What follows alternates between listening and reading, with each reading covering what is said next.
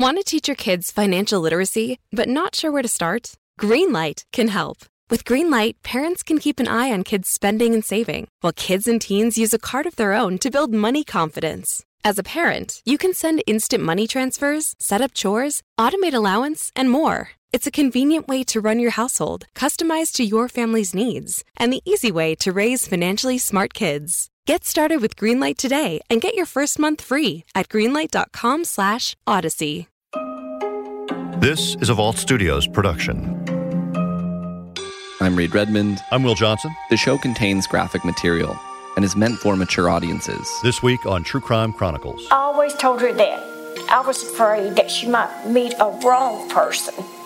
And she's so openly friendly with everybody. This week on True Crime Chronicles, we have a bit of a different episode for you. First, Will is going to be interviewing two crime reporters from Tennessee about a missing persons case from the Knoxville area. Then, to close out the year, Will and I are going to share a few big updates on cases we've covered in 2021. But before we get to all of that, I'll mention we're going to be taking one week off for the holidays, so there will not be a new episode Monday, December 27th. If you're in need of something to listen to over the holidays, you can check out our daily podcast, The Daily Crime, which has put out over 200 episodes this year. Otherwise, we'll be back on schedule right here on True Crime Chronicles the following week. And with that, I'll turn it over to Will with this week's case. Bonnie Drain went missing from Knoxville, Tennessee back in December of 2017. She was a great person. Uh, she was like my best friend. Loved all of her grandkids. She wouldn't just vanish without telling us or calling us. And it turns out that she went missing around the same time that two other people vanished from the area. I'm joined by Leslie Ackerson, anchor and reporter at WBIR in Knoxville, Tennessee, and also John North, investigative journalist at WBIR. Thanks to both of you for being here. We're happy to be here again. Thank you, Will. Good to talk to you. Let's start. Tell me about what happened or what we know about what happened when Bonnie Drain was last seen uh, four years ago, right? Four years ago, uh, this December, another Christmas's family is expecting to spend without a mother, without uh, this daughter. Bonnie had several kids, but she was kind of known a little bit to disappear, be a floater at times. She had struggled with addiction in the past. But her family did keep up with her pretty regularly. Her daughter, Carly, told us that they would FaceTime every day and talk every day. She saw her mother, Lucille, regularly. But uh, around the last couple weeks of December, they kind of lost contact with her. It slowly started to alarm them, not right at first, because Bonnie had a different kind of lifestyle. They didn't always talk to her. But when they all started realizing nobody had heard from her, they started to get really worried. The family, Bonnie's family, knew of some of her friends, maybe not all of them. And although they didn't think anything about it, they actually had had some contact with the two other missing people, or at least one of the other missing people, who is uh, uh, now you know linked to Bonnie, and that was on that night that you mentioned, Will, that she was last seen, at least according to police. She'd gone to visit a relative who'd been shot at, uh, who was being treated at the hospital. And as they were leaving the hospital, according to Bonnie's mom, Lucille, they're walking out to the car, and there is Brenda Carroll. Now, Lucille didn't know Brenda Carroll, but Brenda Carroll was there apparently waiting for Bonnie. And Lucille said to Bonnie, uh, Bonnie, who is this? And Bonnie said, Oh, she's a friend, Mom. She's okay. She's a good person. And Lucille didn't think anything about it. Of course, now we know in retrospect that very soon after that night, probably within days, those two women and a third man named William Inkelbarger would disappear, and they've never been heard from since. And uh, we'll get back to these two other missing individuals, but let me ask you before we before we do that. So Bonnie's family reports her missing soon after she goes missing, right? And then eventually her car is found. Right. They they became concerned pretty quickly because, as Leslie said, they'd been in regular contact with her. She had an extended family. She had grandchildren. She was a good mom and a good grandmom to them, looking after them. So they reported her missing in mid January, and they're the ones who discovered her Honda, which uh, was found in a parking lot at an apartment complex in a part of North Knoxville here. And they it was just sitting there abandoned. The seat had been moved far back. It was a lot farther back than bonnie would have sat in so they knew somebody else had been driving it. And it then took a while correct me if i'm wrong for police to collect that car's evidence. Is that right I believe it was four months, they had the car towed themselves, the family did, back to an aunt's house, I believe it was, and it sat there. And then a couple months later, police came and wanted to look at the car, towed it away, and they haven't seen it since. But, you know, four months of delayed time that if there was anything evidence, I mean, what happens in that time? And then uh, years have gone by. Has any other evidence appeared? Or has the investigation does it as as far as the family is concerned seems like it stalled to some extent that they didn't get a lot of traction on it. And at times they felt like that was due to the fact that that Bonnie Drain had addiction issues and maybe she was being overlooked. I think what this case demonstrates, Will, is that when you're talking about people who maybe live on the edge or are not people of means, uh, maybe people who sometimes get into petty crime, society doesn't necessarily care about them, and the police already have plenty to worry about. So, unfortunately, these three folks may have been engaged in drug use. Some of them, at least, had uh, committed some kinds, according to the police, petty crime. So, they weren't so much on anybody's radar. They also may have been arguably loners. She's an addict, so I don't feel like they are putting as much effort as they would if it was somebody else. She cared about everybody. I mean, she had her own demons, you know, but who don't? She doesn't deserve to just be out there on her own. So that's kind of what it appears to be happened here. There wasn't a whole lot that developed in this case. Uh, I'm not sure, uh, although Bonnie's family has been pretty vocal, I'm not sure a lot of people paid attention to it. And for Leslie and I, this case just kind of I think a couple years ago, Knoxville police uh, issued sort of um, not cryptic, but kind of vague alert that, hey, there are these three people missing in case you hear anything. And then suddenly we had a man named Jeremy Hardison convicted of uh, murder in September, and the DA's office suddenly says, oh, by the way, he's a person of interest in these other disappearances. So these other two missing person cases, their bodies haven't been found. No, nothing of the other two that we know of, of, of Brenda or Inkelbarger. Do we know what kind of connection they may or may not have had with Bonnie Drain? I know Brenda had been, uh, John mentioned earlier. So the first time that Lucille, Bonnie's mother, met Brenda was a couple days before she disappeared. And Bonnie told her they hadn't known each other long, but they were friends. That's kind of all that's known about their connection. Uh, they may have stayed in a hotel together and resided with each other for some time, but I don't think there's a lot known about the relationship or why the three of them ran together. Will, we are inferring that these three did know each other fairly well, you know, maybe from a street point of view, if you will. Also, as as Lucille recalled, Bonnie did consider Brenda a friend, and I believe the family said they understood that Brenda had dated uh, Jeremy Hardison when police came out, so they made some type of announcement, it sounds like, that this guy may be a suspect in these three missing persons cases. Yeah. So the uh, we actually have it right here. The uh, excuse me, the Knox County Attorney General Charme Allen put this out, and the family told us they didn't get any heads up before this came out either. I think they saw it on the news that their mother had been tied possibly to this convicted criminal and what I thought, I remember thinking was interesting when we first saw it is that the DA said that she hoped someone might come forward about the three missing people now that Hardison was in custody, which makes you think he's a pretty dangerous guy if he's been convicted of these other murders too. And now they're hoping, well, now that he's behind bars, maybe people feel comfortable and safe to come forward. But we did reach back out to the DA's office and to our local law enforcement, and they at least what they were willing to share told John and I that they didn't have any updates in September on anyone, any, any tips, anything. Both the DA's office and the Knoxville Police Department said they had not really gotten anything of substance. And as Leslie said, I think what they were hoping is that people who know Hardison would feel comfortable now that he is in prison for the rest of his life on this latest murder conviction, that they could feel comfortable that they might be able to come forward. But based on the court records, Hardison is a man who has got charges and convictions going back at least 20 years. So he, he is not, um, he's in his 40s now. He is not a man who is known for being the nicest person in the world, shall we say. And the murder for which he has been convicted and he is now behind bars, for when did that take place? That was in 2017. That was in September of 2017. Sounds like a pretty kind of frank, brutal, I'm going to take care of you kind of homicide. It was a shooting. And as Leslie mentioned, he also was alleged to have committed a murder in 2001 when he was a much younger man. And he ended up pleading to, I think it was um, involuntary manslaughter on that case. So he's been in prison off and on for at least the last 15 years. So just, but just to put the timeline together, then he was convicted of a murder that happened in September of 2017. Bonnie Drain and two others go missing in December of that year. Correct.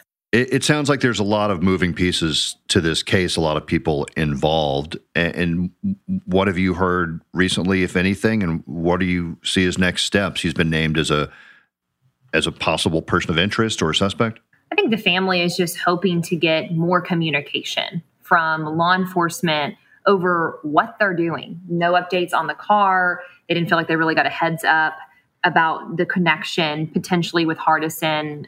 I think they just kind of feel left behind and they do feel like regardless of her past or what Bonnie's life looked mm-hmm. like, she deserves to have the attention that other people had. You know, John mentioned that these three people kind of just went under the radar because of their lifestyle a little bit. But you know, she was a mother, she was a daughter, she was a grandmother. She's very sorely missed by this family. So I think they're just hoping for any answers. And they did say when the release came out about Hardison that I think it was a little hard to hear because they've always kind of hoped that she might be alive and she still might be, but this kind of left them with a little bit of a sick feeling that that might not be the ending they they come up with. So for them, they're just waiting for answers for the DA's office and KPD. It didn't sound like anything new had happened, but sometimes this stuff just seems to take a long time.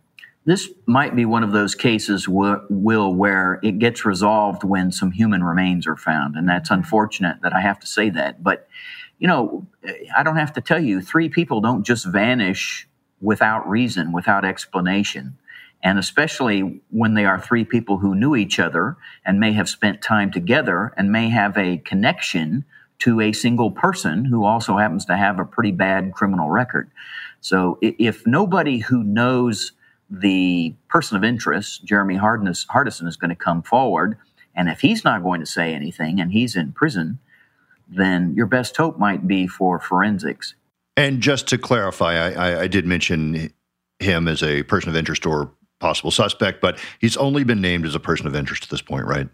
That's correct. There's been no charge whatsoever filed against him that we're aware of in connection with uh, Bonnie Drain or William Inkelbarger or Brenda Carroll. Forgive me if you've mentioned this, but police have police said anything about why they might connect him to these three? No, nothing. No, I think you know uh, the truth is I suspect they they know well they do know a lot more than they're saying. The family has told us more about this case than KPD has. So yeah. sure, you can bet that if the if investigators have walked streets, talked to witnesses, talked to people who knew them, they know more than they're sharing. They're going to know more specifics probably about the connections that Brenda Carroll and Bonnie Drain and William Inkelbarger might have had with Jeremy Hardison, but they're not they're not sharing that with us now. Hardison did have a street name, I guess, is what he goes by. Big Country was what he was known as. And when the release came out, Bonnie's family members told us they had heard that name before, and that was a name they had mentioned to police. Uh, and John mentioned that Bonnie, that the friend Brenda Carroll potentially may have dated Jeremy Hardison, known as Big Country. So that name had been tossed out four years ago, the family said. Uh, when we talked to um, Bonnie's family, Lucille was very reluctant to talk too much about Big Country, but she said she had heard that nickname and had asked Bonnie about it, and Bonnie acknowledged she did know who that person was. John North and Leslie Ackerson at WBIR in Knoxville, Tennessee. Thank you so much for talking to us about this case. We'll keep an eye on this one. And we should let our listeners know you, you both have your own podcast covering other cases in the area, right? That's right. Uh, we have Appalachian Unsolved, which focuses on cases here in East Tennessee, all different counties around this area, whether it's Jane or John Doe's, missing persons, homicides. We'd love to uh, have you listen. And maybe if you have any answers, uh, recognize anything, get some good tips into law enforcement. Great. We urge our listeners to uh, find that wherever they listen to podcasts. John and Leslie, thanks again. Thanks, Will. Thank you. Appreciate it. Ready to start talking to your kids about financial literacy? Meet Greenlight, the debit card and money app that teaches kids and teens how to earn, save, spend wisely, and invest with your guardrails in place. Parents can send instant money transfers, automate allowance, and more. Plus, keep an eye on spending with real time notifications. Join more than 6 million families building healthy financial habits together on Greenlight. Get your first month free at greenlight.com slash odyssey. That's greenlight.com slash odyssey. As we mentioned at the top of the episode, there have been a handful of significant updates over the past year on cases that we've covered, and we wanted to make sure we shared them with you. Will, first up, there's been a verdict in the Kimberly Kessler trial in Florida. It's a case you covered on episodes 106 and 107. Tell us, what was Kessler standing trial for? She was charged with first degree murder in the killing of Joleen Cummings, uh, a mother of three. This happened back in 2018 when Joleen Cummings disappeared and as you mentioned, we did cover this on on the show back in June of this year. Joleen Cummings worked with Kimberly Kessler at a hair salon in Yulee, Florida. And uh, the last time she was ever seen was potentially by Kimberly Kessler, who, who worked with her there on a Saturday afternoon, is our understanding from according to police documents. Joleen Cummings was never seen again after that day. Kimberly Kessler, however, was spotted getting out of Joleen Cummings' SUV uh, shortly after her disappearance on video. There was surveillance video from a, a parking lot near near uh, a shopping area. So she was arrested after seen getting out of Joleen Cummings' SUV, but still there was no body back in 2018. She was eventually charged with Joleen Cummings' murder. It wasn't long after that arrest that she was charged. As it turns out, Kimberly Kessler had dozens of aliases. She had lived in cities around the U.S. and gone by a lot of different names. Uh, and in fact, she used a different name when she worked at that hair salon with Joleen Cummings. But it turns out that her name was Kimberly Kessler. Uh, she was charged with murder. And then over the past years since since that arrest and since she was charged, her ability to stand trial has been a major issue, her mental competency primarily. There have been repeated outbursts at hearings over the months leading up to the recent trial, and also behavior uh, behind bars that has led uh, people to question whether she should actually st- stand trial. She was removed from the courtroom on, on, on many occasions. However, a judge determined that she was competent to stand trial, and uh, the trial just took place recently. So this trial was finally able to happen. What did the jury decide at the end of the day? Well, just last week, Kimberly Kessler was found guilty, first degree murder in the killing of Joleen Cummings.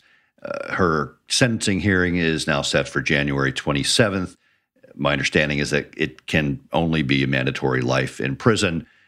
And actually, we heard from the Nassau County Sheriff speaking outside the courthouse after the trial. I don't believe this is her first murder. I don't at all. She's evil. She's evil in the flesh. Also speaking to reporters on that same day outside the courthouse in Florida, Joleen Cummings' mother, Ann Johnson. Praise God that we got the verdict and that it gives us some type of closure. While my daughter Joleen has not been found, we have at least the verdict of the indictment a first degree premeditated murder. If you could find it within your heart to tell us where the remains of my daughter, where are the remains of my daughter? Give us some closure. Up next, an update related to the case of Jamie Faith, a Dallas man who was shot to death while out for a morning walk with his wife. Reed, remind us where we left off with this one.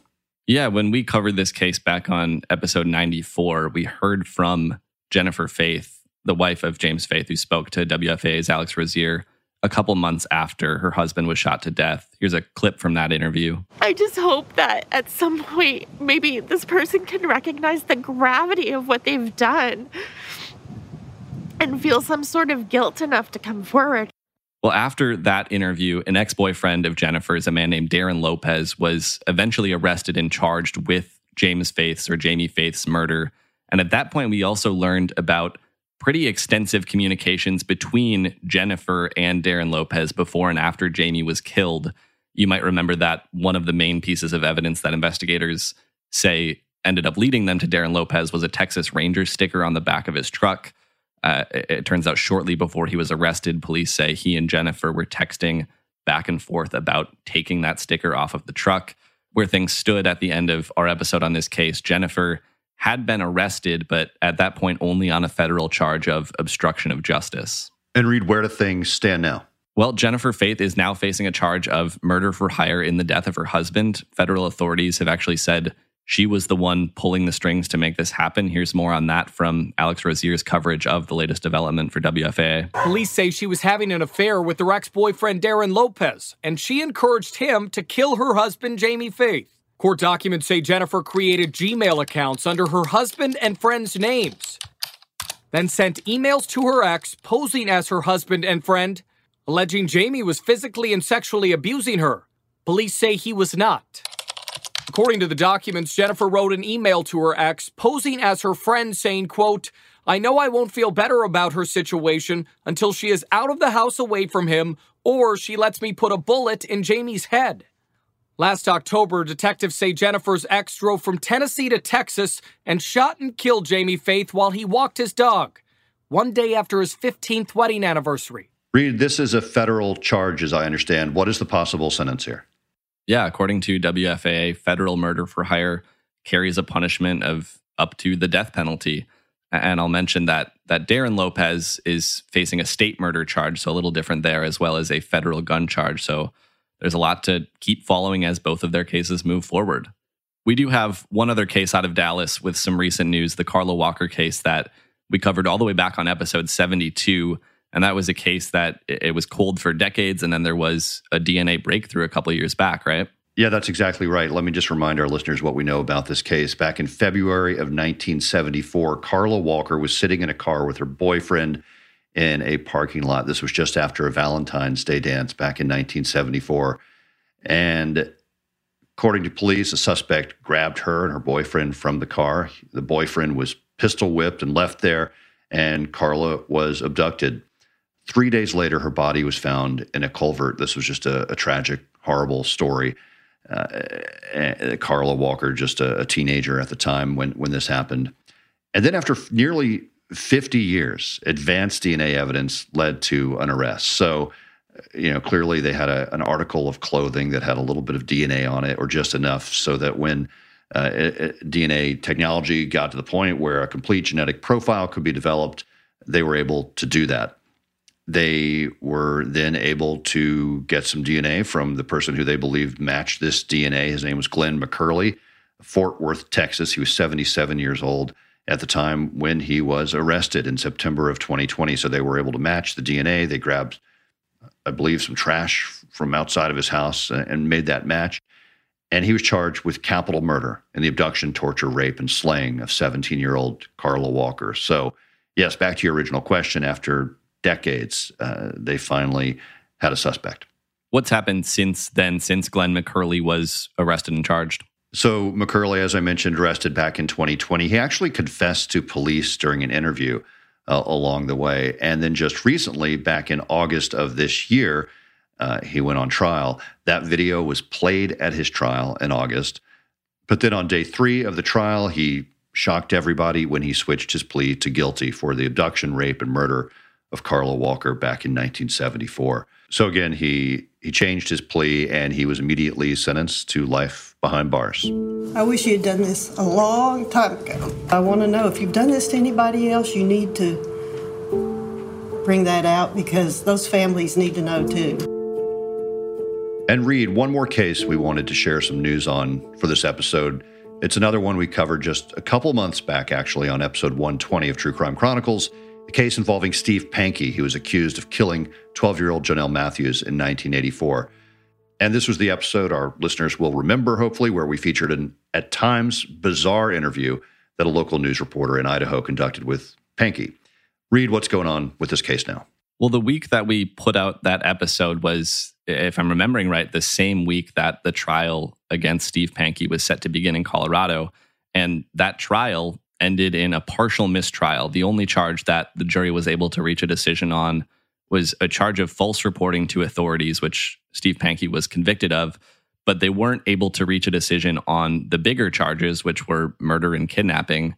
One of the the pivotal moments of the trial uh, was when Pankey decided to take the stand, and he was questioned for the majority of two full days. He testified that he had nothing to do with the murder, that he'd lied in the past in some of his previous statements to investigators when he had, uh, in one case, requested immunity in exchange for information he said he had about the location of Matthew's body. And he tried to explain away some of the other bizarre statements he's made over the years about the case, but again, denied involvement. And, and it ended in that partial mistrial. And to be clear, that that's not the same as an acquittal on the kidnapping and murder charges. So uh, the latest where things stand is that prosecutors are planning to seek a retrial. So, more to come on this case as well. All right. And just a reminder to our listeners, we will not be here next week. We'll be back in two weeks with a new case and a new story. And thanks to all of our listeners for listening in 2021. If you're a new listener or have been listening for a while, we appreciate you joining us every week here for uh, cases from around the country. And Reed, you can let folks know about our daily show if they are not already aware of it. Yeah, we have a, a, daily podcast that Will and I co host called The Daily Crime. As I mentioned at the very top of this episode, over the past year, we put out over 200 episodes, different interviews. So if you're looking for something to listen to over the holidays while True Crime Chronicles is off, you can go back through all those 200 episodes. All right, thanks, Reed. We'll be back in two weeks with a new case and a new story.